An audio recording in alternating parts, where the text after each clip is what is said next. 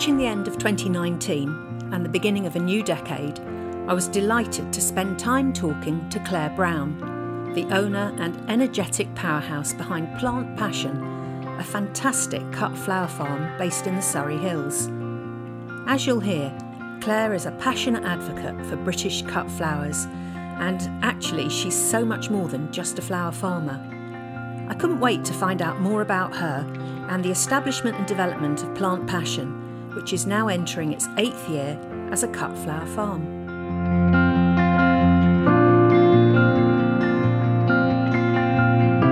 So today it's the second week in December, and uh, I don't think it's raining. No, it's not stopped. I've crossed the border from Sussex and I've come into Surrey, and I'm in East Clandon, uh, up in the Surrey Hills, and I'm with uh, Claire Brown. Hello. Hello, Claire. and Claire, you own and run um, a business called Plant Passion. Yep. Which I think is such a fantastic name. Thank you. Thank you.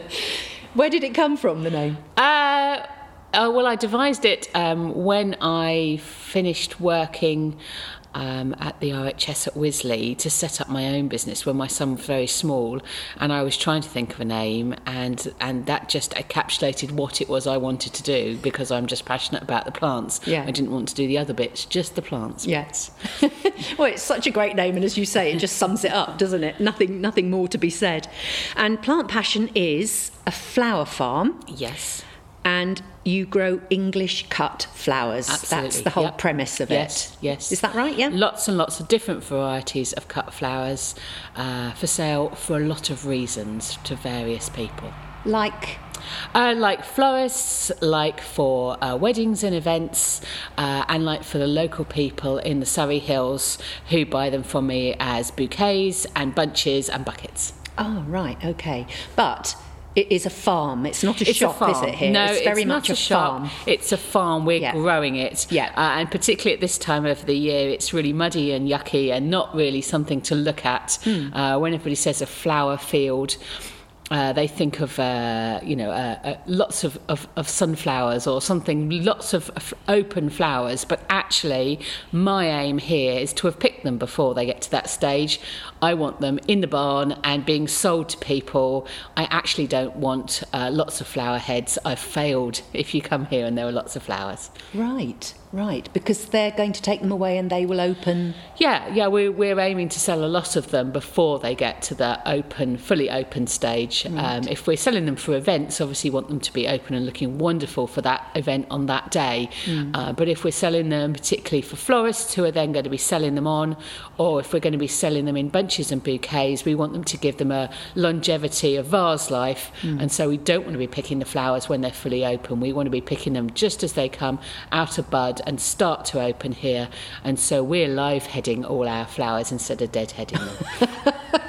That's an unusual um, approach, I suppose, because usually in a garden you, you do think about deadheading. Yeah, yeah, yeah, and we want to get to the the flowers before they get to that Yeah. stage. If we're deadheading things, we're actually wasting our time and energy because they're flowers that we can't sell.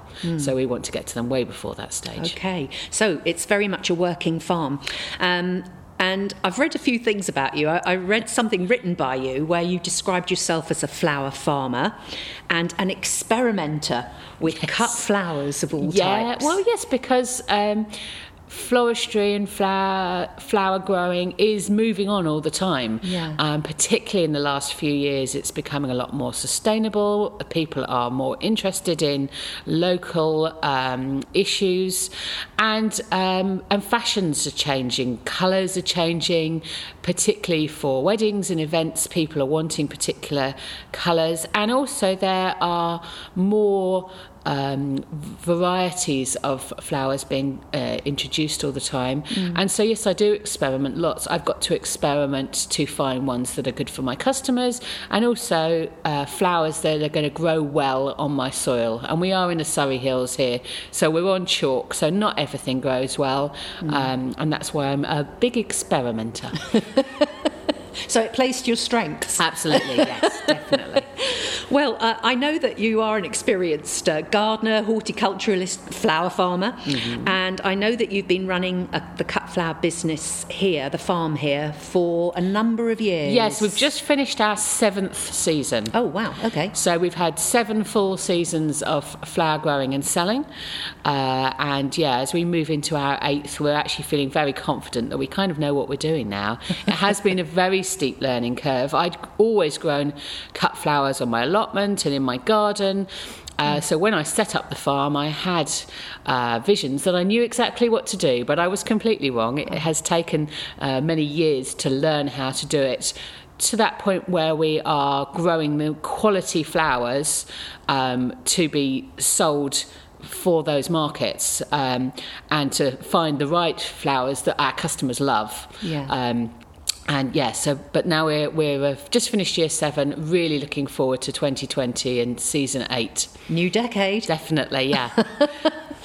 Great. Um, I mean, that's quite, uh, you know, for someone that you've obviously been in horticulture for a long yes. time. We'll talk about that perhaps later.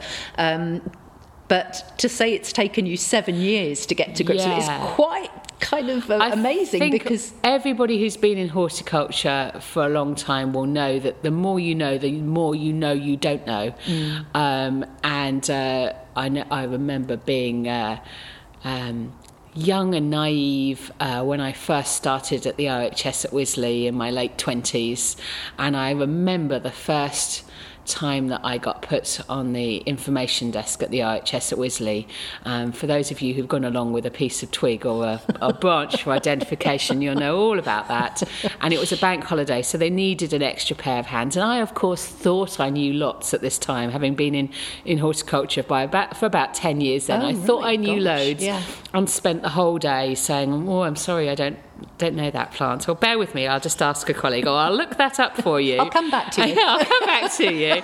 Yeah, so having thought that I knew lots of plants and knew it was it was um, definitely a bit of a, a, sharp learning curve, and I think that's the same with horticulture all the way through. Mm. Is that you the more you learn, the more you know that you've got still got lots to learn. Mm. Yeah, fantastic. So. Um, so you're a flower grower then, as we've said, and farmer, a florist, flower mm-hmm. ranger. But I've discovered that you do a lot of other things. um, I believe that you are also a lecturer, a teacher. Yeah. You run classes and workshops and open days. And then I found out that you did garden consultations.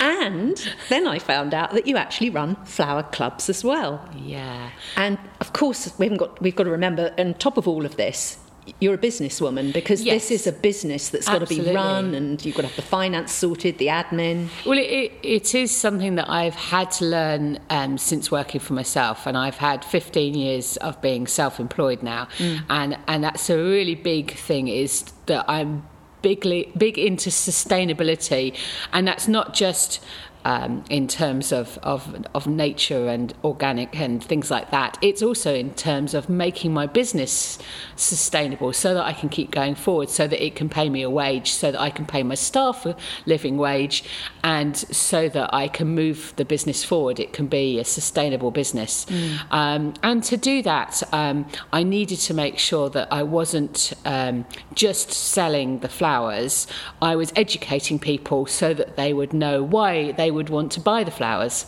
Right. Um, and there is quite a bit of difference um, in British cut flowers to those that are imported.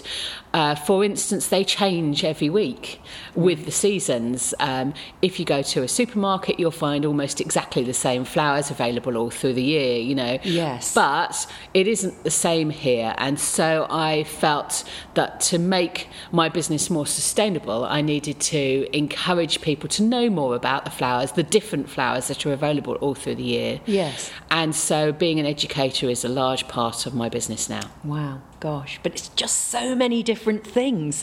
Um, because on top of all that, um, as, you know, the business side of it must keep yes. you very busy. Absolutely. Yeah. And then you've got staff to look yes. after, yes. and, you know, that day, the day-to-day running of that. Um, and then I also found out that you'd written a book, so you're an author as well. on top of all this, so what I really want to know is there anything you don't do? well, I've, I've, pushed myself really hard mm. over the last few years, uh, and people have the, the book was suggested to me um, by one of my florist customers. Mm. Um, she, she, had, for you know, come to me every week and said, "Oh, what are you really? What will you have available? What will you have flowering in this month in this colour? Mm. And she kept asking those same questions, and I would give her an idea. This is what we're likely to have available. These are the things that we had last year. And uh, she said, Well, you must write a book. and the first couple of times she said that, I said, yeah, yeah, yeah, okay. Mm. Uh, but then I realised there really wasn't anything on the market for florists right. to have open on their workbench to have a look um, to see what flowers in what colours would be available throughout the year. Right. So that's why I wrote the British Flowers book. Essentially for florists. For florists, yeah. It is aimed at florists to know um, what flowers uh, they can be getting hold of from British growers throughout the year. Right, okay. Because I've seen, the, in fact, I think I bought a copy of the book when I came up here for one of your lovely cut flower um, cutting and arranging yes. days that you yeah. do. Um, and the book is just full of beautiful photographs. Yes. Of- I was really lucky to work with one of my local photographers, Emma Davies, uh, and uh, she came and took photos every month, um, and we took uh, about six thousand photos for the book. Oh. And then we, when we were putting the book together, we realised we still had flowers that we hadn't taken photos of the time because it's so seasonal. Um, some things aren't available available for a whole month. Some things um, only have a two week or three week flowering window. Right. Um, and so there are plenty more flowers that we grow that uh, were just mentioned in the book but didn't have photos. So, yeah. Um, yeah, it was quite a learning curve for me to see how many flowers we, we were growing yeah. uh, and to know what times. And one of the things we've been doing in the last two years since the book was published is is um, finding the flowers at the particular times of the year and doing um, um, flat lays, uh, a, a, a, a, collection of flowers put together around the book to show that they are actually available at that time of the oh, year. Okay, and yeah. you take photographs of that take and put them up on, on, one of your on, social media yeah, sites. Absolutely, okay, yes. brilliant. Oh, that's a lovely idea. Um, and is that book available to, for yes, people to buy? Yes, it's it was published um, and was printed in the UK, uh, and so it is available on the British Flowers Book website. It's not available through. Um, uh, other retailers. Okay. she said diplomatically. um, but pre- presumably people could uh, contact you by yes, email certainly. here and get yeah, hold yeah, of it. What's yeah. it called? The British Flowers Book. British Flowers Book. Okay, lovely. Thank you very much. So, um, how would you actually describe yourself then, given you've got all these uh, jobs? um, well, for my my main job is selling the flowers that I grow here. Mm. So although the bits that I really love are the picking, planting, and propagating, uh, actually, as we were talking about, to make the business sustainable, I need to be selling the flowers. Mm. Um, and it's something when I started um, was I didn't have any floristry knowledge, um, but actually what we've discovered is that people love beautiful flowers and they love them arranged, um, and we also sell buckets of flowers flowers, and even those need to be curated and arranged so that they aren't just an odd mixture of flowers, they mm. are um, shapes and colours that go together. So, um, yeah. That's that's uh, yeah. that selling the flowers. Is that's, uh, the... that's the, the bit. I, I I'm not never sure about calling myself a florist, although I do a lot of floristry. Yes. Um, Although I did discover there is a dictionary definition from uh, the 1800s that, that, a florist is someone who grows and sells flowers. So maybe florist That's it, bingo. It, yeah. you are. um, and just before we move on to sort of talk about how you came into all of this, um, you, you, mentioned your staff. Who, how do you have a, a number of staff so working I with you? I have two um, members of staff who work with me all year round, Liz and Jennifer. Uh, they're local ladies who love flowers, uh, and they just do two mornings a week each with me. Um, so, and it's great because we have team mornings and we we work together. My mum and dad help me. Uh, they uh, come over and see me regularly. Um, uh, they're getting slightly elderly now, um, so they get to do uh, lots of the labelling jobs. And they, uh, my mum was sorting out gladiola yesterday. Uh, very, very helpful. And my mum keeps my diary for me, which is so important, mm. really important to have a record of what we've been doing. Um, so that's really good. Dad often gets on the mower in the summer, so that's really, really helpful. Yeah. Um, and my son and my husband are very helpful as well, although they don't do as much physically now as they had to when they when we started. Mm. Um, and then I have various contractors that help me through the year um, florists and uh, flower pickers, um, people who help me at various seasons. And we occasionally have floristry students from local colleges who come and do work experience with us. So. Right, so that's another job to add to it Men- yeah. mentoring. Yes. Yeah. I've got to find some space to write this down. So, can you take me back to your beginnings and like how, yes. where, you know, were you born locally? Are you, did you uh, always have an interest in gardening? I'm, I'm, yes, yes, i have grown up in Surrey. Um, my parents were very interested in gardening, mm. um, and um, my dad grew lots of fruit. We always had lots of um, gardening was part of the family thing. Um, I wasn't necessarily so interested in it. I did it because I had to help them at the weekends. Mm. And actually, I got into horticulture by accident. I did a degree in something completely different oh. uh, in engineering, actually, manufacturing systems engineering. That uh, is very different. and as I finished that, I realised that um, uh, it wasn't really what I wanted to be doing. I wanted to be active. That won't surprise you. No. Trying to get me to sit down to, to do this interview. I've got those knots tied very well to keep you in that chair. Uh, and um, so I applied for retail management uh, training um, and got uh, position with Homebase, um, who were, at the time were part of the Sainsbury's group. Oh. Uh, and then just before I was going to start with their retail management training scheme, they said, "Oh, we're not running it this year, oh. um, but we're going to be running a garden centre management training scheme. Oh. Would you like to do that?" Yeah. And at the time, um, uh, I was one of the uh, only two in my my group from university that actually had a job to go to. So I said, "Yes, please." Yeah. And my mother laughed because she said, "You don't know a pansy from a petunia," and she was absolutely absolutely right. I didn't know a pansy from a petunia.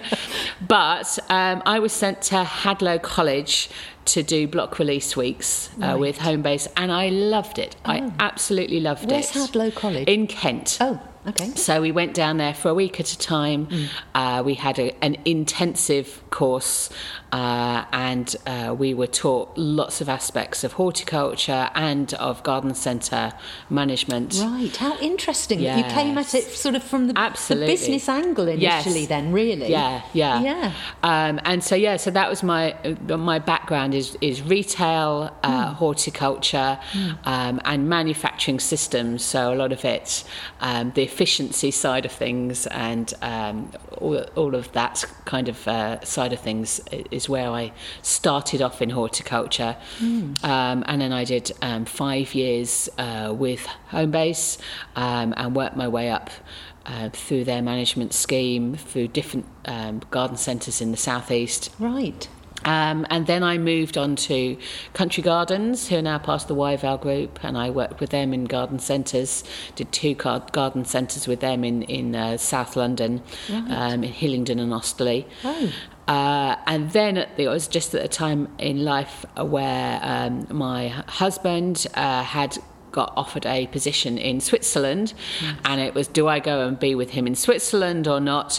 Um, and at that point, I took a year contract with the RHS at Wisley oh. um, in their garden centre to put in their EPOS system. Uh, now, sorry, what's uh, that? Electronic point of sale. It was the, right. at the point at the time when everybody went from putting in the price and and what department to actually scanning barcodes. Yeah. Uh, and so I worked with them on that project for a year, and then I had to make that decision: was I going to go to Switzerland with my husband? Uh, and uh, quite conveniently for me, their their garden centre manager resigned at that point. So I said, "Oh yes, please, I'll like that one." Wow. So I was garden centre, uh, plant centre manager at the RHS at Wisley um, for five years. Wow, goodness me, yeah. that's quite a position there, yeah. isn't it? Yeah. You're really out front dealing. Absolutely. Were you, were you dealing with? I was the dealing with the, well, the or- staff and the public. Yes, so organising the the, the staff to to um, engage with the public on the information desk, training the staff, um, where, particularly when we had lots of new staff each season to cope with the seasonal seasonality of the the plant centre. Um, yeah, so that was the the staff side of things that I, I dealt with a lot of. Yeah. And so, how much were you involved in the actual horticultural side of things at that point? I mean, obviously the management of it you were. Yes. Um, but hands-on stuff yourself. Hands-on stuff, I did whatever I could, and that's the side that I liked. Ah. Uh, and I always covered the information desk at lunchtime and various bits and pieces like that. all, all the bits that I liked doing. Yes. Um, but yes, uh, when I set out on my own, uh, which was after my son was born, um, it was to be more involved in the horticulture side of things. Right. So it was from Wisley. After five years there, that's when you, as the Yes. plant centre manager, after that you decided it's Yeah, time to yeah. strike out. It was. Uh, I had my son. Uh, he arrived a bit early. He was quite small, uh, and teeny tiny babies and full time retail management are not quite compatible. No. Um, so I worked my notice at Wisley. I loved working there, but it Yes. wasn't compatible, um, and started out uh, on my own. And as he's grown, my business has grown, and what I've done in my business has grown. right. And you started then in 2012. Was that when you? I started in 2000 and uh, uh, being self-employed in 2005. Oh, uh, right. And uh, for the first few years of my business, I was doing the bits, the bits of horticulture that I liked doing at Wisley. So advising people in their gardens and doing a bit of um, garden design, plant design, um, and pruning and propagating and planting. Those are the bits that I enjoyed doing. Uh, and um, as my son grew, I got a team doing that, um, and uh, we, we were very successful. But I needed to move the business on to do something different for me. We'd got to the point where. Um, our customers were loving what we were doing, but I needed to change. Yes. Yeah. Yeah. Yeah. Yeah. Um, and that then you had the idea. What what actually kind of formulated this idea of Well, cut flowers? Then It's Where did that social come from? media. Social Oh. media is all to blame for it. I'm a big fan of social media, and through social media, found other people who were growing cut flowers. Yeah. Um, I had never let my husband buy me flowers. I didn't like the idea of them coming in plastic from abroad, um, and so he'd never been allowed to buy me flowers, and I couldn't find any. You've never had flowers brought from a petrol station like No, the rest no, of I wouldn't. I wouldn't let my husband No, buy very He good. knew better Very to do good, than yes. to do that. Um, and there were other people just starting to grow cut flowers. Um, so I uh, was very interested. I started asking questions. Yeah. Um, and then I had to find a piece of land. Um, I don't have land of my own. I rent it. Mm. Um, and so yeah, so that was uh, so 2012. I started. Okay, and that's plant passion. yes. Became plant passionate? No, I was or it plant- I've it been plant passionate passion all the way fine, through, but, uh, Oh, yeah. and by the way, that name I noticed on one of the signs. I love the way the S's turn against each other. I'm not describing this very well, but the two S's turn, and it forms, Forms a, a heart, heart. yes. I hadn't really twigged that. I, I just thought that was Yes. so such a Very good idea. graphic yeah, design, very good indeed. This seemed a good point to leave the barn and head outside to have a look round the farm. Okay, so um, you rent uh, quite a big piece of land here. Yes, it's the land in total is for about four acres. Hmm. Uh, I don't use all of it at the moment. It's about an acre and a quarter under cultivation. Oh. Uh, and then we've got a barn and a car park. So Yeah. yeah, which is great because when people are coming on their Yes, courses, there's exactly. uh, Yeah. loads of places to park and so on. And your barn is for it's very functional. Is our barn? We, uh, when people uh, talk about a barn, they often think of a nice wooden building, and it isn't. It's a, a structural. Yeah. Uh, yeah. It's it's it's uh, it's functional. Yeah. Uh, we are. Yeah. Working farm. A working farm, definitely.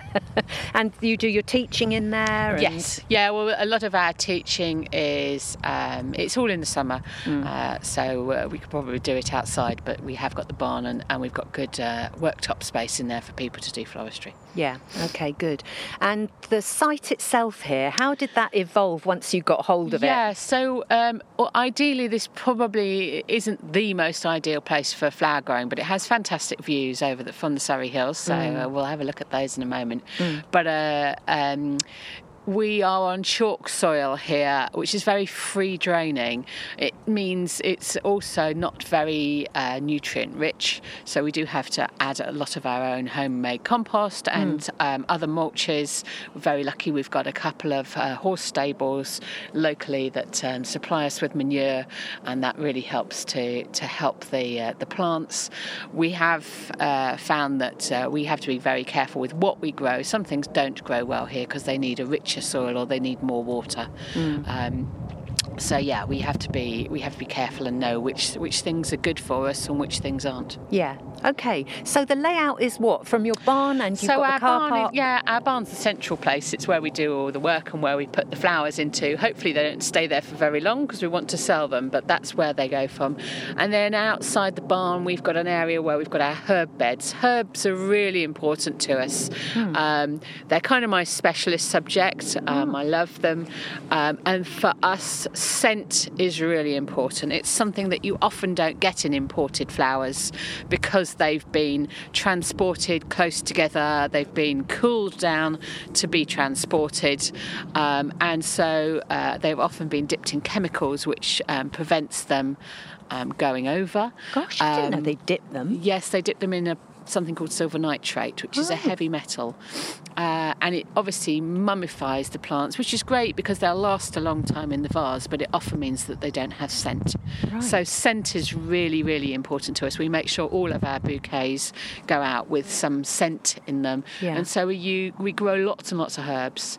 We grow different types of mint and rosemary and thyme and sage, um, lemon balm, dill, mm. fennel uh, and uh, some other bits and pieces. They're certainly not things that you would, uh, you know, normally come to mind no, in terms no, of a bouquet, uh, are they? For instance, mint is our, one of our best-selling lines. Uh, really? We sell thousands of stems of mint every year. Is, what type of mint do uh, you we, use? Well, we, t- uh, we have nine different types of mint here, so that we have a succession through the yeah. season. Right. Uh, but the first one to flower during the year is the apple mint, oh. and that's fantastic. In the summer, that also has f- fluffy pink flowers, so oh, it's fantastic right. looking as well as smelling. Yeah.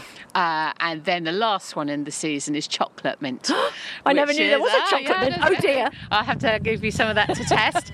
uh, and it's a dark coloured stem and leaf and has a very good oh. scent. And so that's really good for later on in the year. Yeah. And then we also have a lime mint uh, and a pineapple mint uh, and a, um, a, Moroccan mint. Oh. So yeah, there's a whole range of them. Yeah, fantastic. Have. Gosh, I'm surprised you're not running a herb nursery, really. But still, anyway. But it, that's uh, already that's amazing to me about the cut flowers because I'm thinking because you're an English cut flower grower, you're cutting out air miles, you're cutting out refrigeration, yeah. you're cutting out, you're, you're, putting in seasonality. Absolutely, yes. So yeah, it's a no-brainer, yeah. really, when you think well, about well, it. I would hope so. Yeah, that's we, it. That's what we're trying to teach. No people. flowers from any other source. that's it. but it does mean that you can't. Uh, you have to have whatever's in season. Of so course. at the moment, unfortunately, middle of December, there's not a huge amount. We've got some dried flowers and we've got lots of wonderful foliage, but flower-wise, there's not a lot about, and and that's the thing that people need to work with. Uh, and we're teaching our florists. A lot of our florists are really working well on that and realizing that they can't have things all through the year, yeah. um, and that that's just not sustainable. Right. Um, and they're learning, so that's it's fantastic. Yeah. But the whole thing of dried flowers, I'm assuming you can uh, keep your seed heads and things yeah, like that? Yeah, well, we we um, have a lot of um, flowers that we dry, um, and then hopefully we've sold them by Christmas time um, because the florists use them a lot then. Uh, but we have things like uh, helichrysum, the straw flower, and solidago, and poppy seed heads and teasels. Um, there's a whole lot of things that you can dry and, and make interesting things with. Yeah. Um, and we use our own willow to make wreaths and then bind them onto that. Wonderful. And do you grow foliage specifically for this time Yeah, of year? Yeah, come and have a look Okay, let's I'll have a wander. Lovely. So we've just passed all, a, a couple of greenhouses and a polytunnel back there. That's that's part that's in, in the in the car park area. Yeah, we grow almost everything ourselves. Yeah. So that um, we uh, make sure be careful. It's a bit slippy. slippy, here, okay. A bit slippy. Um, Oh, look at the views! Yes, the view is- My the goodness, view what is are we looking over to there? We're looking over um, a lot of the north and north of Surrey, Woking. We can see over there, uh, and actually it's clear day today. Um, you can see a, a, a tower over there. I think that's in Berkshire. It's, that's how far you can see. Uh, and we're able to see, uh, in, in a clear day, we can see the uh, planes taking off from Heathrow over there. Oh, my So word. yes, we can see quite a Yeah. quite a good distance. Stunning. It's, it's lovely. Okay. And I see right next to us we're by the Oh, compost. lots of compost heaps. Yes. Yeah. How many yeah. do you have? Uh, well, we we've just been adding each year, and we're now at the point where we're emptying these ones. The compost is lovely. Mm. Um, there seems to be a lot of Ammi seeds in it. I think we'll have lots of uh, uh, um, volunteer Ammi this year. um, and uh, yeah, my uh, my husband was helping me to do that earlier on in the season, so we've got really good compost coming out of there, and that's just putting in everything uh, and making our own compost to add to the beds, Right. which helps with the fertility. So you've got three huge bays Yes, here, haven't huge you? bays. That's that's the thing to do. It's the Yeah. making the piles as big as possible, and then you can leave them for a year or two each, uh, and that really helps. Right. And you were asking about foliage, so Yes. down here. Uh, that's something that um, has actually been quite hard to do because we're on chalk soil. Hmm. Um, we really have had to work quite hard on the foliage, and that's where the herbs come in to help as well because that uh, is it's lovely to have additional herbs um, as foliage. Hmm. But uh, not much to see at this time of the year. But these are lovely dark-coloured Physocarpus. Ah, yes. Uh, and then we've got things like Leycesteria and Ribes. We've got the wonderful silver-leaved Senecio, uh, which is known as Brachyglottis now, but I don't like that Keep name. changing their names. I don't they? like that name. So it. Senecio sounds a lot and that better. looks great at this time yes, of year, it doesn't is, it? and it's got a, it's uh, a different colour underneath the leaf from on the top. ah, it's got a lovely sort of silver edge to it. Yes, and we use that a lot in um, bridal bouquets. It's a really nice background for Ah. those. Okay. We've got uh, rosemary, lots and lots of rosemary. That's really important. And when we do um, funeral flowers, it's really important to put rosemary in as it signifies remembrance. Oh, So- yes, of course. Uh, and do you have lots of different varieties Yes, we've got different. Uh, different coloured flowers as Ah. well. So there's rosemary here and over there, and then we've got sage, and then berried hypericum, which is lovely as a backdrop as well, and some eucalyptus. Oh, eucalyptus. That's so lovely, isn't it? Yes, And, yeah. And again, And that the- comes in lots of different varieties. It does, it does. Uh, we've just grown it from seed up here. Um, but one of the things that, again, seasonality wise, actually, eucalyptus is best in the winter. Oh. So it's best used between um, late October uh, and March time. And uh, it's one of the. Um, uh, foliages that people always ask for in the summer and unfortunately it's far too soft in summer it's, Oh, it's not okay. as good and that's one of the reasons why we grow the senecio because that's really good in the summer and it's a silvery leaf foliage Yes. and we also grow dusty miller uh, which is a um, cineraria variety that we put in the polytunnel Ah. and that's really good for in the summer as well Lovely. Great. And of course, this lovely clear day we said we just had, it's Yeah, now clouding over and starting to rain starting again. to rain. and it actually looks a bit miserable out here at this time of the year. Everybody thinks a flower field is going to be full of flowers, but at the moment we're full of um, uh, black plastic, Yeah. uh, which we cover the beds with. That's our mulch and uh, stops the weeds growing. Okay. Uh, we reuse it every year, so it's it, although it's a plastic, it's definitely on its seventh year. All of them, Goodness it's, it's me, being that's used amazing. well. Yeah. And then a lot of the beds are currently covered with enviromesh because when we plant new new things, we have to protect them because we have deer and rabbits and pheasants up here. And it's always the pests, this lovely natural world. Uh, yeah, and unfortunately, yesterday the uh, cover blew off the cornflowers oh. and they've had a good nibble at those. So, no, how do they uh, get in? Because you're fenced all the way round uh, here. yeah, but they can. they leap. Yeah. Oh dear. Yeah. Oh shame. and so. you, you, also mentioned mice when I first came in. Yes. yeah. Yeah. Those lovelies as well. lots of rodents. Excellent yeah. Mice stuff. and voles. Bit of everything. You have to feed lots them and after lots all. of wildlife up here.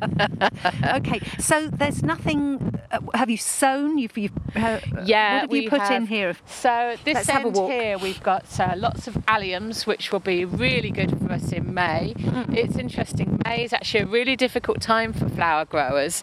In April, we have tulips and we have ranunculus and we have anemones and we have lots of beginning of the season things. Yeah. And then in May, we lose the colour. All of a sudden, the tulips go over and everybody says, "Oh, we have tulips in our garden in May," and we do have tulips in our garden in May. But for me, I'm picking them as soon as they're ready. So usually by the end of the first week of May, all the tulips have gone. Right and then we have uh, we have to work with lots of perennials through May to get lots of colour before our annuals kick in. Ah, okay. So alliums are really good for that. Yes, uh, and they're um, really fantastic. Uh, when I first started, I had a lot of florists say, "Oh, I, I don't want uh, alliums; they smell," uh, and that's because they do smell when you first pick them, but you need to condition them in water. Mm. And if you buy them from a market, they won't have been put in water because water is heavy and therefore expensive to travel. Ah. Uh, and so, yes, if you buy them from a market, they're going to be a little bit stinky. Ah. But if you pick them on a field or in your garden and put them straight in water yeah. and then change the water a few hours later, the smell will dissipate and you can have alliums that look gorgeous and aren't stinky. Yeah, you don't want that smell. No, definitely not. one, one that you don't want. Well, that's amazing because conditioning is a really impart, uh, important part Absolutely. of all of this growing, yes, isn't it? Yes, Yeah, oh, hang on. The, beginning to beginning to come down in buckets in. now. um, yeah, this this bit here is our annual area. We'll just look at this and then we'll walk back yeah. inside and talk more about conditioning. But yeah. uh, so we've got uh, our hardy annuals are already in and um, ready to be available from the end of May and through June. So we've got Sweet Williams uh, and Ammi and Orlaya and Nigella and um, corn cockles and the cornflowers that haven't been eaten. And then I know you've also got dahlias, haven't you? Yeah, and then this is where the dahlias. This is where the dahlias are this year. We'll cover that up soon. But have you planted again with the dahlias? No, the dahlias are up in the loft. Oh, you've taken them all out, yes. and then when? Oh, they'll go in They'll, uh, we'll split them in April, and um, because they uh, get most vigour if they're split, mm. uh, we'll split them in April, pop them up in the polytunnel, um, and let them shoot, and then we'll plant them at the end of May, the last week of May. Okay. Um, and then by July, the end of July and into August, we'll have lots and lots of flowers. Wonderful. And we, as we leave this part, you've got an, another field. Yes, over the brow of the hill. So we do use that for our early season flowers. So at the moment, there's a lot of tulips planted, a lot of uh, ranunculus, a lot of anemones, uh, and those May perennials like stachys and geums and centaurea. They're all planted there. Um, so they'll be uh, so that that will look amazing in late April and May. Right. Do you have roses in there as well? There are a few roses. Yes, roses are really difficult, and that's let's go and have a look in the polytunnel where the rest of them are. Okay.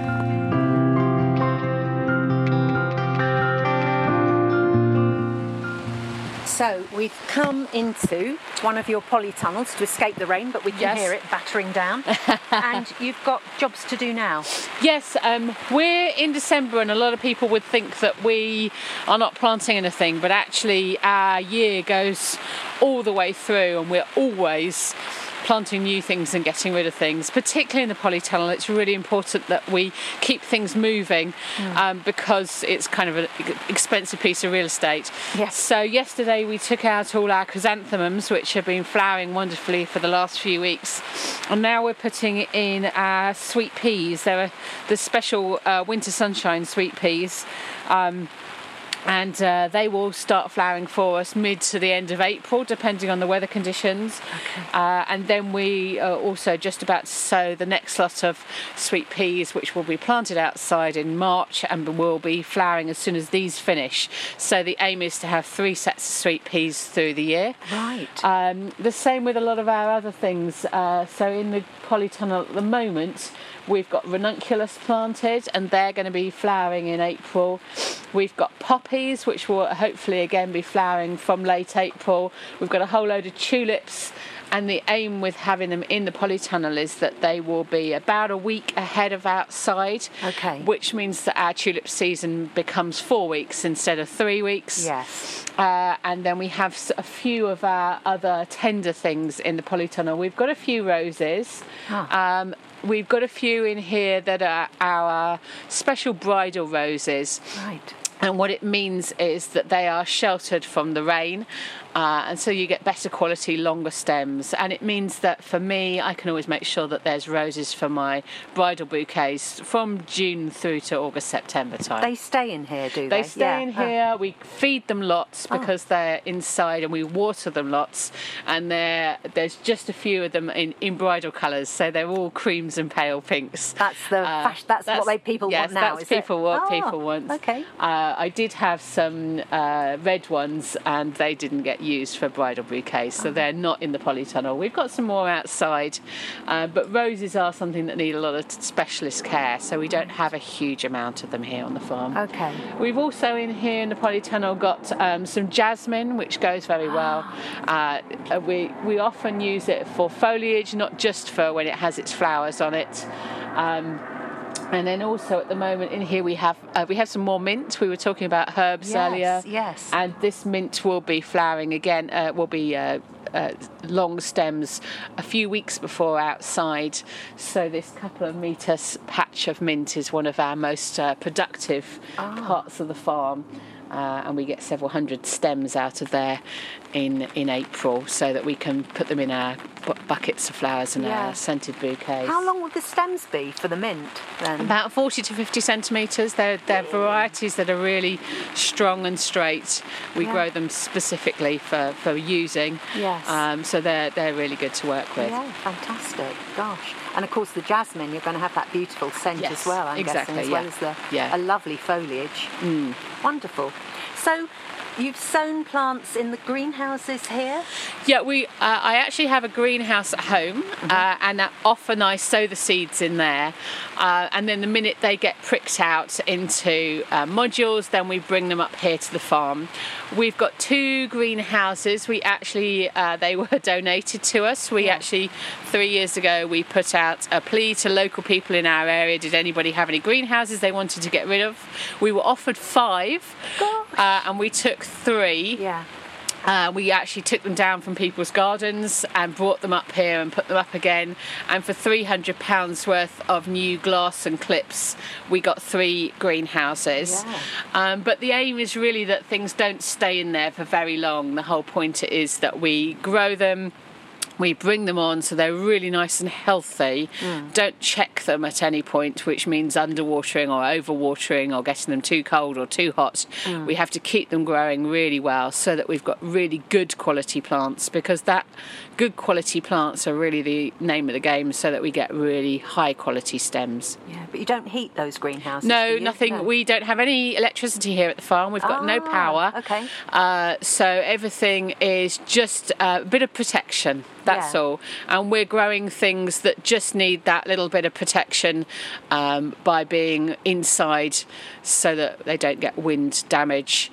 Um, So yeah, there's no there's no electricity here, so everything has to be done exactly at the right time through the year. Yeah. Uh, so that they're uh, so that we're using nature to, to grow them on as quickly as possible. Will you grow half hardy annuals as well then? Yes, yes, we will, but we won't be sowing them until April. Right. We again grow them really quickly. You Yeah. need to grow them really strongly, and we don't have space to keep them hanging around. So they will actually be some of the last seeds that we'll be planting, and we'll be sowing them as soon as we get other hardy annuals out onto the field. Yeah, because a lot of people say, you know, they'll plant or sow ha- half hardy annuals now, but keep them on heat or uh, in yeah, heated but greenhouses. but haven't again, the- sustainability wise, No. you know, keeping it, things heated when actually you can get just as good a quality Right. flowers. So, for instance, things like um, summer asters and zinnias um, are really good if they're grown on really quickly. Ah. So I always sow those in April,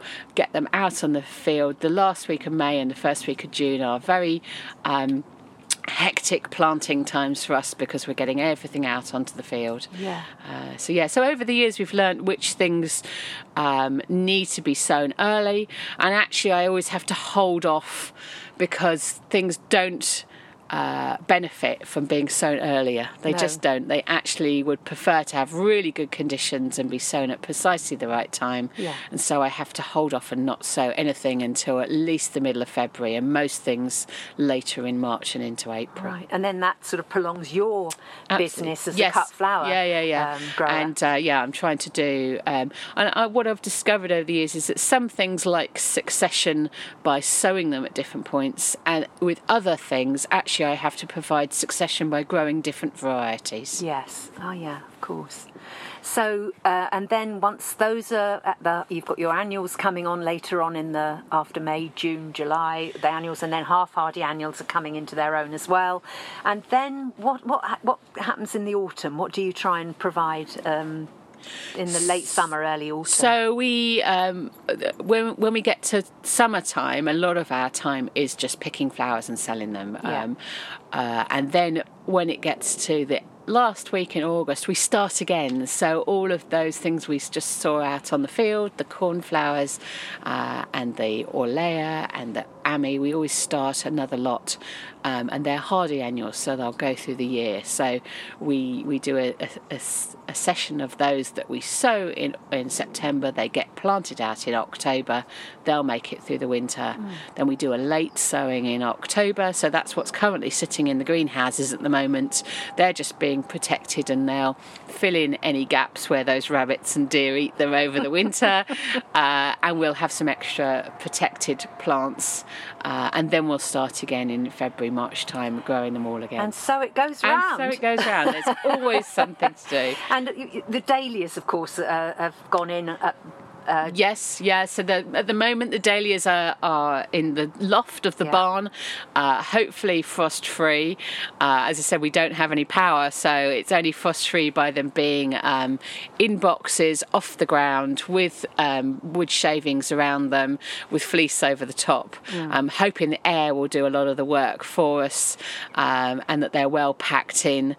We did have a very wet uh, autumn. So normally I would sell quite a few of the excess dahlias at this time of the year, but I'm kind of holding on to them because we may have some losses over the winter. We'll Yeah, see. yeah. Um, but again, over the years, we've honed our dahlia colours and varieties to those that are really productive, Right. exactly the right size for cut flower arrangements.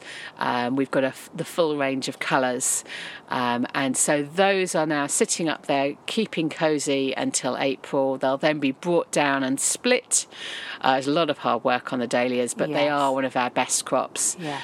Um, and then we'll plant them out at the end of May. okay, and then you'll be picking them from. Picking them, hopefully, we tend to be able to start picking a few from the middle of July, but really it's right. August is Yeah. the, the the main crop of them. Right.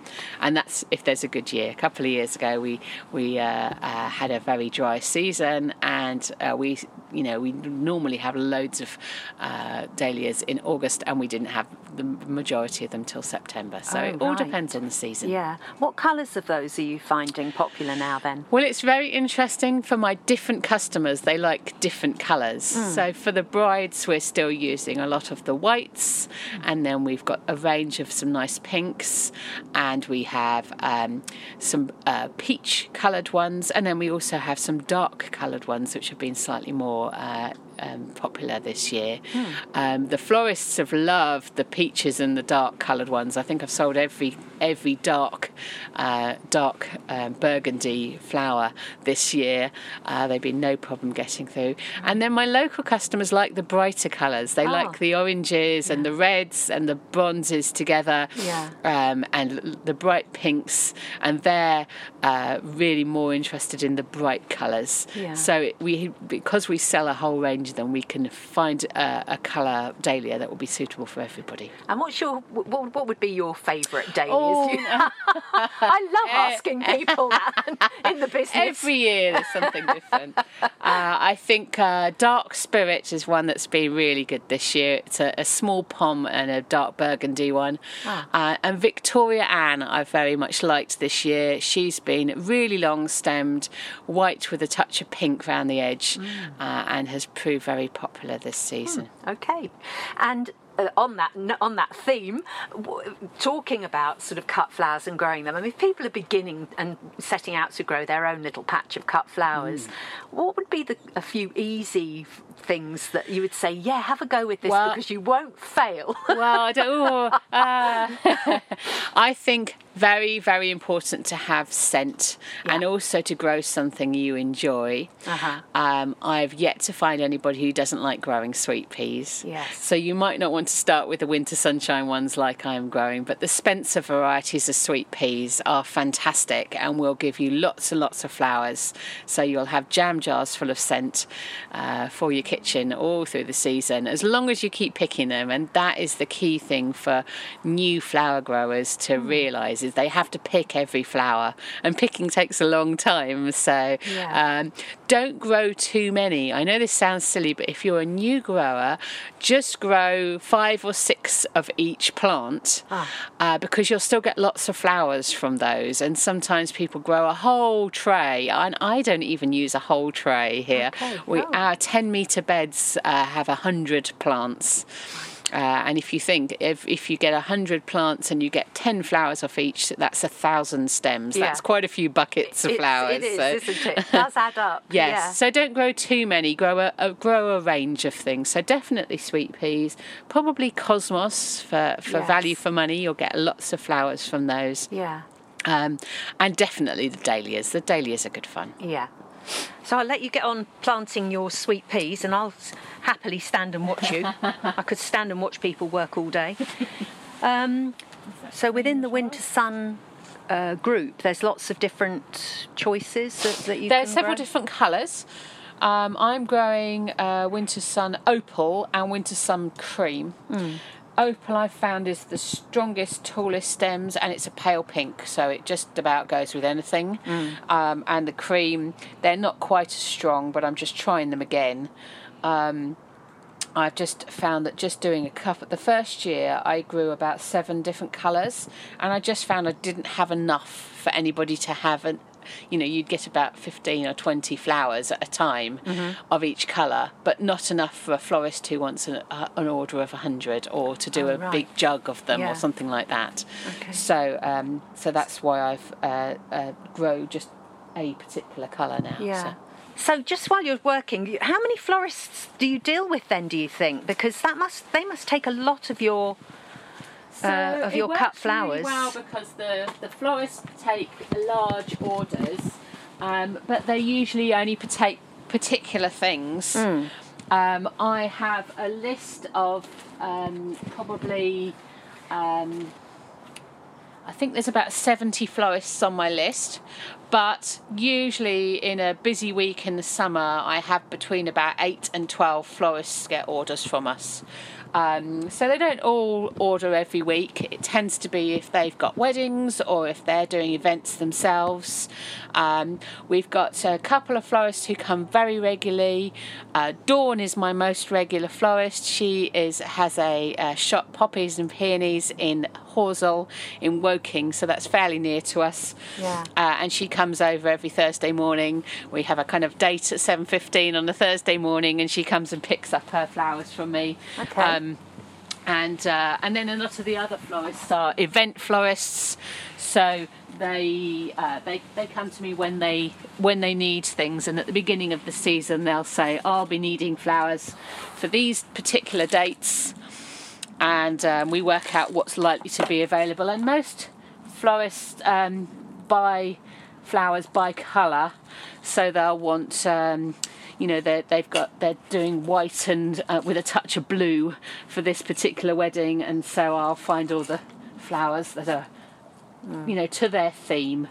Um, and uh, yeah, so that's what we usually work Because to. you can't really grow specifically to order because they don't know themselves, I guess. Well, what- that's that's you know again that's why we wrote the books to make sure that they've got an idea. Um, but yes, so usually it's it's to a budget or um, to a number of stems. You know, they say, well, I need to make up four bouquets and two um, two arches, and then I'll, we'll work out how many stems they're likely to need for those, uh, and, and and and work out from there. yeah. Um, so that's our, our florist customers. For our um, for our wedding customers, we do what we call DIY weddings. So our our um, brides tend to be those who've got crafty families, Oh. uh, as in those who like. Uh, making things up with them. So a lot of our brides come to us uh, and buy a bucket of flowers that they then take away, and with their friends and their family, they make up table arrangements. Yeah. Um, and then often we'll do the uh, bridal bouquet in the buttonholes um, so that they don't have to uh, worry about that. You you don't though go to a venue and do No, their no, floristry because- for them, do you? Um, because there's a lot of florists that will do that. Yeah. Um, so we're offering a completely different service. We're offering a DIY service where our um, our aptitude and our speciality is in making sure the flowers are right for you on that particular day. Yeah. Um, and then you're not paying for our time to be away from the site. Yeah. Uh, and we can specialise and, and spend our time on, on making sure we've we've grown the right flowers for you. Yeah, I should think that the height of the wedding season, the kind of a early late summer, those buckets. It must just look spectacular in Yeah, the barn with the buckets re- ready to go. Exactly. Yeah, we we have a you know, a particularly on a on a Thursday, the the barn is fantastically full of flowers. Yeah. Uh, lots and lots of buckets ready to go out to everybody. You can usually spot what the colour colour themes are. Yeah. it's easy to see who's having what colours. Yeah. Uh, and we separate it out that way. So. Yeah. Uh, and then, so yeah, it's usually on a Thursday we have the big bits like that, and then on a Friday I do my Friday flowers for my local customers, Uh-huh. uh, which is a lot more um, uh, bunches of flowers and flower arrangers buckets, so smaller an- amounts um, and, and more colourful. A lot more colourful. Uh, the, the weddings sometimes I can get a bit like, oh, another blush wedding. a bit a bit tasteful. and uh, you know I can understand why all the brides want want uh, light light colours, but uh, I, I think oh great now I've got some bright colours to play with on yes, Friday. yeah, exactly. Uh, yeah, so- Very good. So you're getting through the uh, the planting. You plant quite deeply. Yeah, um, they need to be uh, well firmed in so that the roots uh, have plenty of nutrients in them, Yeah. and uh, The soil looks great here. it, this is actually kind of all brought in. So this is our homemade compost and manure and a whole mixture. Yes. uh, and uh, in the polytunnel we have to make sure we water well even in the winter it's something that people forget about is that uh, you know it's been raining really heavily here we've had a really wet autumn Yeah. but of course the polytunnel hasn't had uh, any any water on it really. No. So we've got um, uh, drip tape lines here, uh, which will help us to water these sweet peas Yeah. and uh, make sure that they're uh, got lots of nutrition. Uh, so that they'll uh, be the lo- lovely long stems. That's what we're looking for with sweet peas. Really nice long stems, um, clear colours, and lots of florets on each flower. Um, that's what we're what we're looking for ideally. Will you pinch these out? Uh, probably not. Just let Uh, them go away. Yeah. I do uh, with the spring sown ones, but not always with the winter ones. Uh huh. Um, so uh, it depends how they grow, how quickly they grow. This is this is often I'm I'm well ahead here because this is often my New Year's Day job planting the sweet peas, um, um, and uh, yeah, v- very good cure for a hangover usually on the New Year. Oh, you don't uh, you don't just stay in bed and pull the duvet up. No, let's get out in the. Uh, but, Into the uh, farm. Yeah, uh, so actually I'm, I'm nicely ahead, uh, which Oh, is really good. good. Um, and uh, it means that I can be doing other bits and pieces on the on the farm. Yeah. Uh, and uh, so these hopefully will grow away really nicely. They've got decent root system. Yeah, they look fab. And uh, um, so we'll have uh, sweet peas for our April and May brides. Brilliant. Ready to go. They look great. Um, do you work 365 days a year? No, I don't.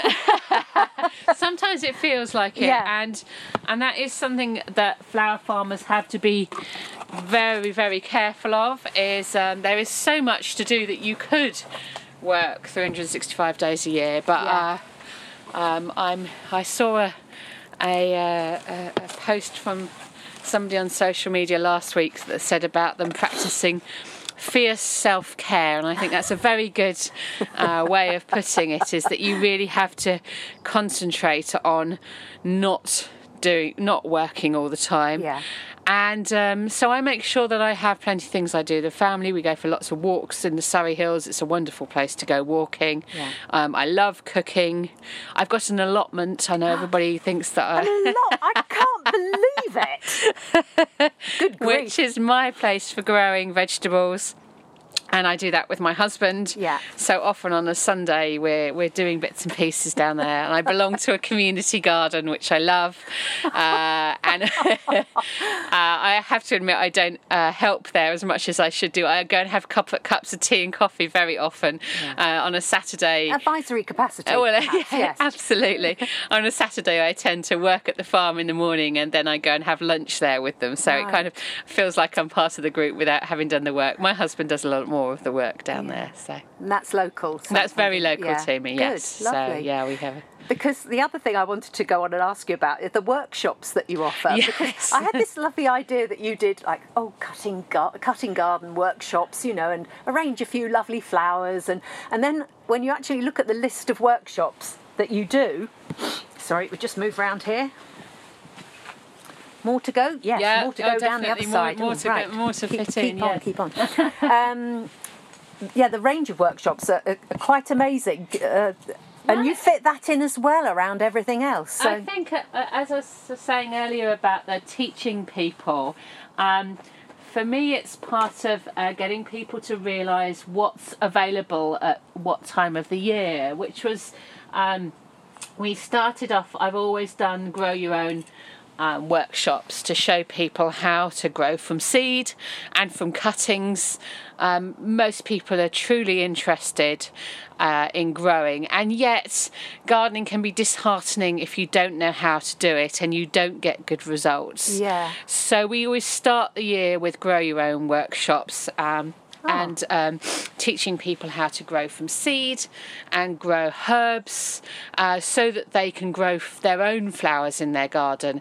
And just because I um, I grow and sell cut flowers, it doesn't mean I don't want people to grow their own. Yeah. Uh, I think that's really important for people to be encouraged to grow some of their own flowers, and then you know they can top up with flowers from me. Yeah. Um, but also, um, that's why I started the Flower Club because people were not buying from me because they didn't know how to arrange them.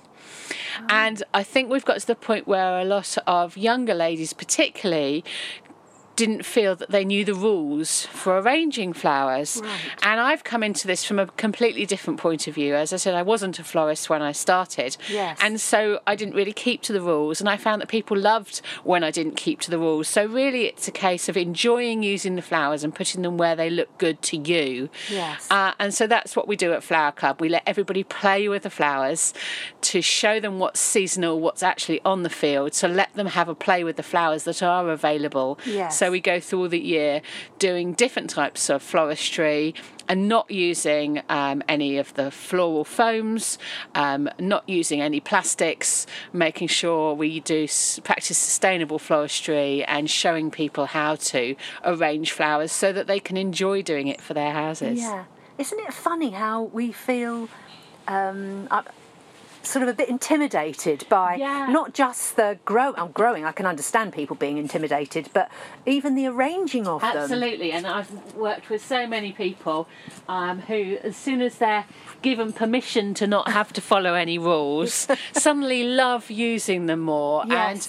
and and also open their eyes to what they've got in their gardens. That's the wonderful thing. Yeah. So people in my flower club come to me and buy a few stems to add to. Um, to, to foliage and things that they've got in their gardens and Right. particularly here in the Surrey Hills, lots of people have wonderful gardens. They just don't know what they've got in them. Yeah. Uh, so yeah, so that's a, a really important part of teaching people about flowers uh, and flower growing, so that they're able to do more for themselves. Where did you um, learn your own floristry skills? I'm sorry, I shouldn't use florist. You said, you, but you know, to your flower arranging, because clearly, although you don't keep to rules, you you must have ideas about. I what do, you're- and I'm inspired by a lot of other um, florists that um, that I work with.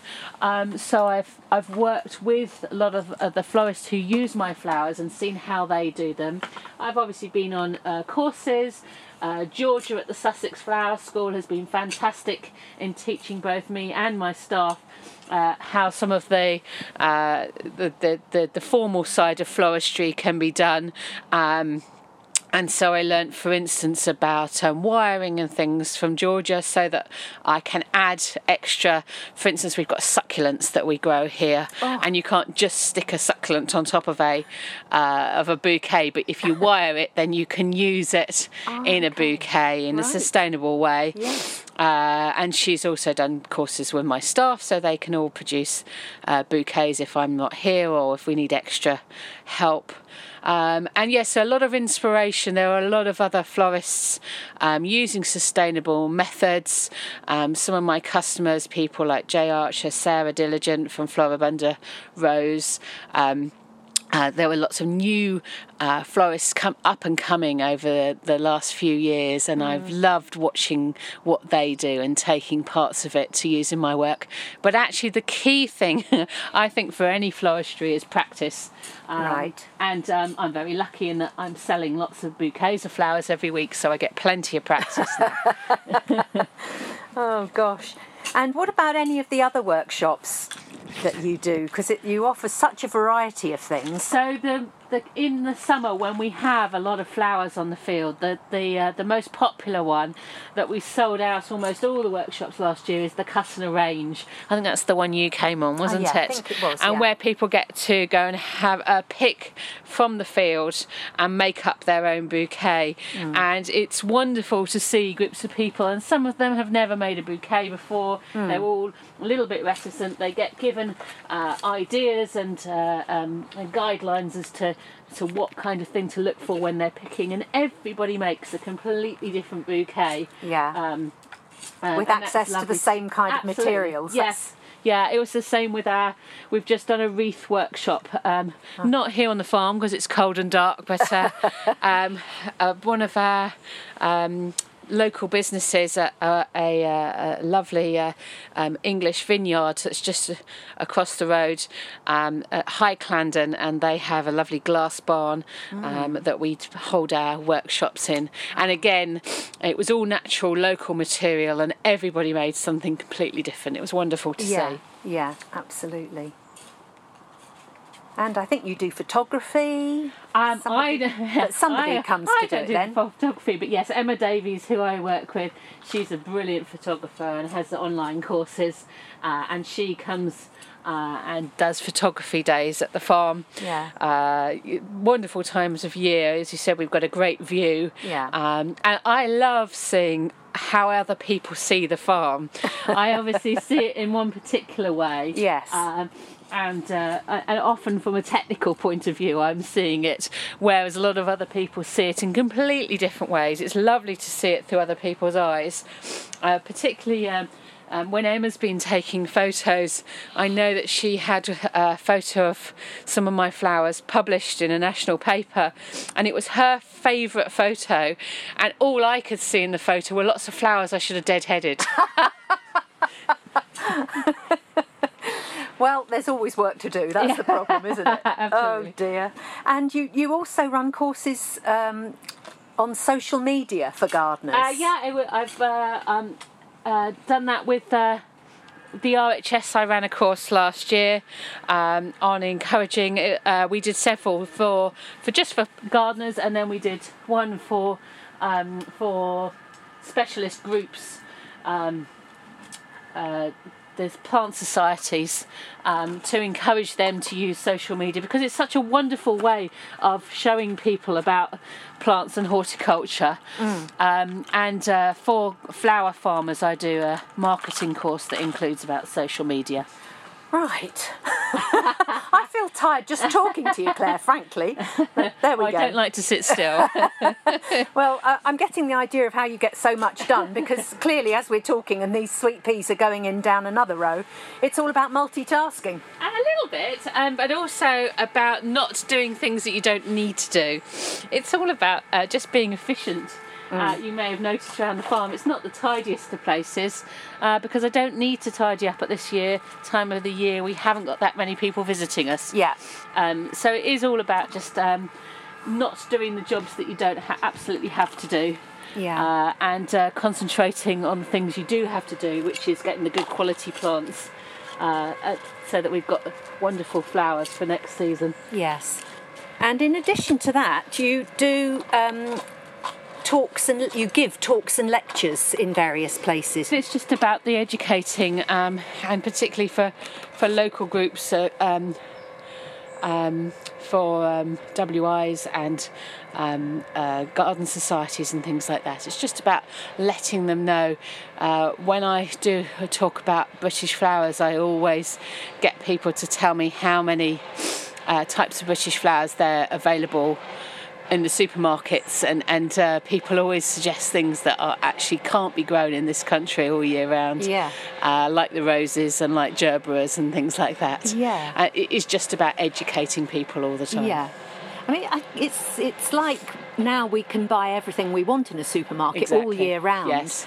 But is that the best way to exactly to be yeah. eating our food? It's more. I mean, this it, it feeds very much into this thing of seasonality, doesn't it? Absolutely, and and I love uh, our imported things. I'm a, a sucker for a avocado and a pineapple, um, but I wouldn't, you know, I, I want all the things that, that can be uh, grown here that are better off grown here. Yeah. Uh, to be to be uh, to be grown here and to be have a market for them, and that's really what I'm trying to uh, make sure that there is a big market for the flowers that get grown here. Yeah, and clearly you want to uh, encourage and support local businesses. Absolutely, To do that because yes. one of the talks you've been giving given recently uh, was just involved with Sussex Enterprise. So Surrey Hills Enterprises. Oh, so I'm a member Sussex. of Sorry, I'm in the wrong county. So I'm a member of the Surrey Hills Enterprises, which is lots of local businesses, and it's a fantastic way of getting to know local businesses and what they stand for.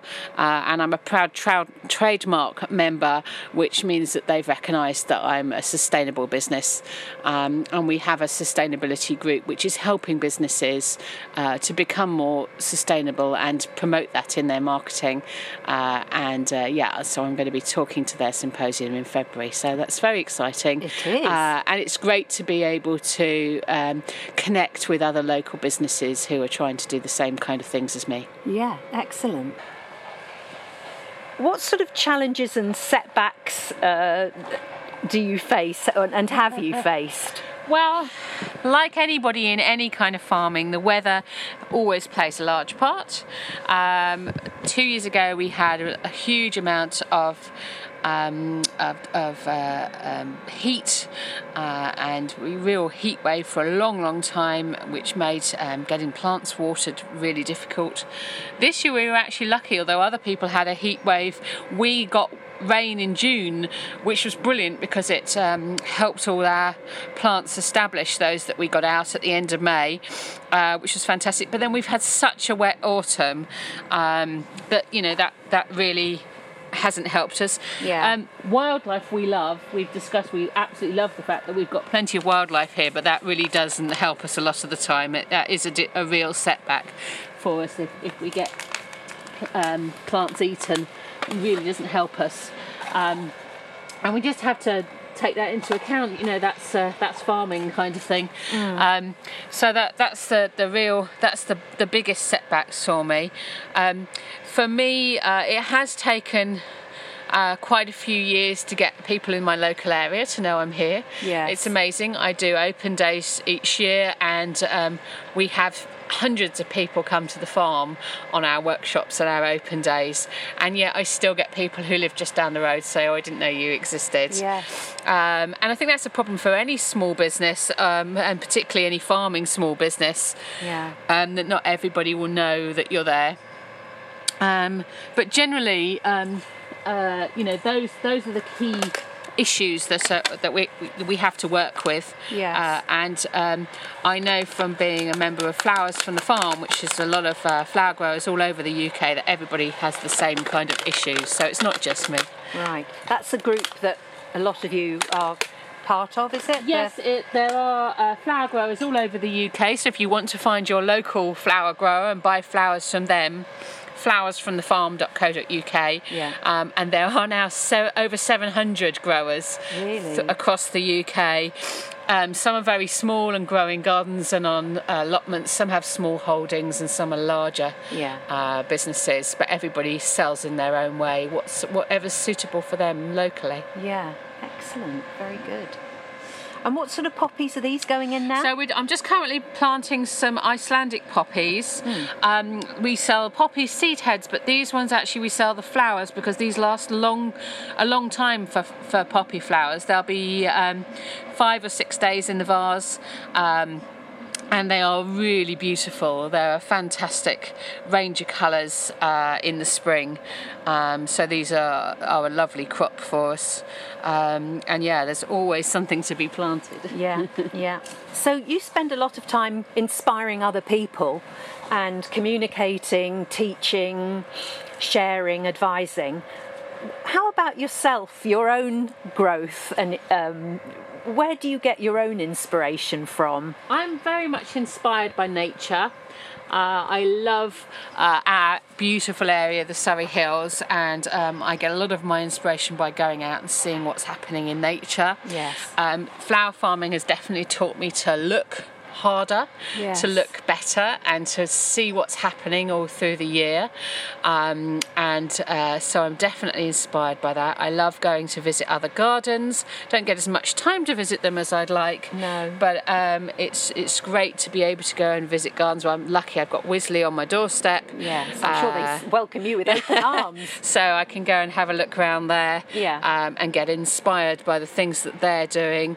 I like looking uh, via social media at a lot of other garden designers uh, and. Um, at uh, interior designers, actually, this year I've been inspired by a lot of um, interior designers and the colours that they're using. Oh. And I'm very pleased that quite a few of my local interior designers are actually using my flowers when they're doing photo shoots for their um, interiors that they've done. So um, we've been working with several, including Sheer Kitchens, who do the most gorgeous bespoke uh, kitchens, and they've been using our flowers. So yeah, working, collaborating with local people always inspires me. That really yeah, helps me. Mm. Yeah, that's great though, isn't it? That you can sort of benefit each other. Absolutely, yeah. And how about for you yourself in terms of plants and um, things you enjoy? You've given us some ideas about things people could grow, especially if they're just beginning to set out. But for you, which plants couldn't you be without? Um, Oh, it always changes each time of the season, but I think for me, uh, one of my favourites is a hellebore. And for me, as a flower grower, it's because I can enjoy it in my garden for a month or two before the seed pods form, and then I have to cut it and sell it. So that's a wonderful one. They herald the spring. Mm. Uh, they're really good for starting off the season. So a hellebore, definitely. Mm. Um, and then later in the year, uh, I'm absolutely uh, really love at the moment uh, gladioli and particularly the acidanthera which are a scented gladioli. Um, very tall and stately look amazing in urns and in large displays. Uh, and I grew lots and lots of them this year so I got to, to enjoy uh, vast vases of those and, and plenty of them to pick and sell. Yeah lovely. So I think uh, yeah for either end of the season those are great. Yeah. Have you got any immediate plans for the farm this year, and how about sort of looking further ahead? So yeah, uh, for the moment, for this year and for next year, um, I'm looking to consolidate all the wonderful work that my team and I have done for the last couple of years. I think this year is going to be uh, 2020 is going to be a great year for weddings. Um, there are lots of people who I think may have been putting off weddings for a few years because of the political situation, and uh, I think that everybody's uh, just getting on with stuff now. uh, I know I've had a lot more inquiries already, and the wonderful thing is that the word is now getting out. It has taken seven years, but the word is getting out, so word of mouth is fantastic. Um, uh, recommendations in this day and age are amazing and fantastic. Um, so uh, yeah, I think that's a, a, really great thing is that um, a lot of people locally know about us now. Yes. So I'm really looking to consolidate, keep the quality really high on the flowers, um, enjoy the time that I have away from the farm as well. Um, my son's uh, going to be taking his GCSEs this year, so I get a little bit of time with him. Yes. Uh, and uh, um, yes, uh, enjoying my time away from the farm as well as on the farm, and yes. definitely yeah. helps with my uh, um, inspiration and things when I get a good time off as well. Yeah, of course. And how about further ahead? Have you got plans over the next few years where you'd I'm like gonna, to go? I'm going to see how how it takes me. I'm not uh, um, I'm not wed to any one plan. I don't own this field, so uh, I have a lease on it, and obviously I have to work out when the lease ends what I want to do at that point. Yes. Um, I'm loving growing British flowers at the moment. Uh, I also love doing the teaching side of things, so we'll see how that uh, moves on. Yes. Uh, and uh, it is a very physical job, so um, I can totally understand people who, who can't carry on doing it for a long time. Uh, yes. Uh, we'll see how I go with that. Yes. See how the next seven see years pan out. Yeah, exactly, definitely. well, thank you so much for talking to me today. No it's been a real pleasure, yeah. and thank you for sharing your love and your passion for cut flowers. And thank you for bringing the sunshine. No problem.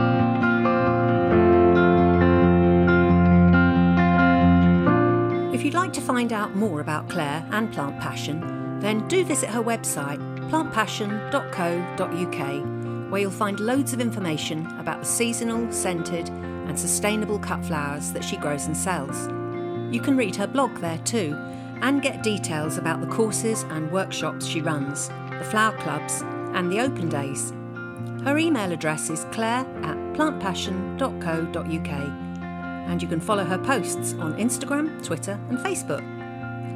The British Flowers book is available through the Plant Passion site or via its own website, thebritishflowersbook.co.uk. Claire also mentioned the award winning cooperative of British cut flower growers called Flowers from the Farm, and they have their own website as well flowersfromthefarm.co.uk. Please do follow me as I continue my podcasting pursuits on Instagram at In the Weeds with Anne. Thanks for listening. See you next time in the Weeds.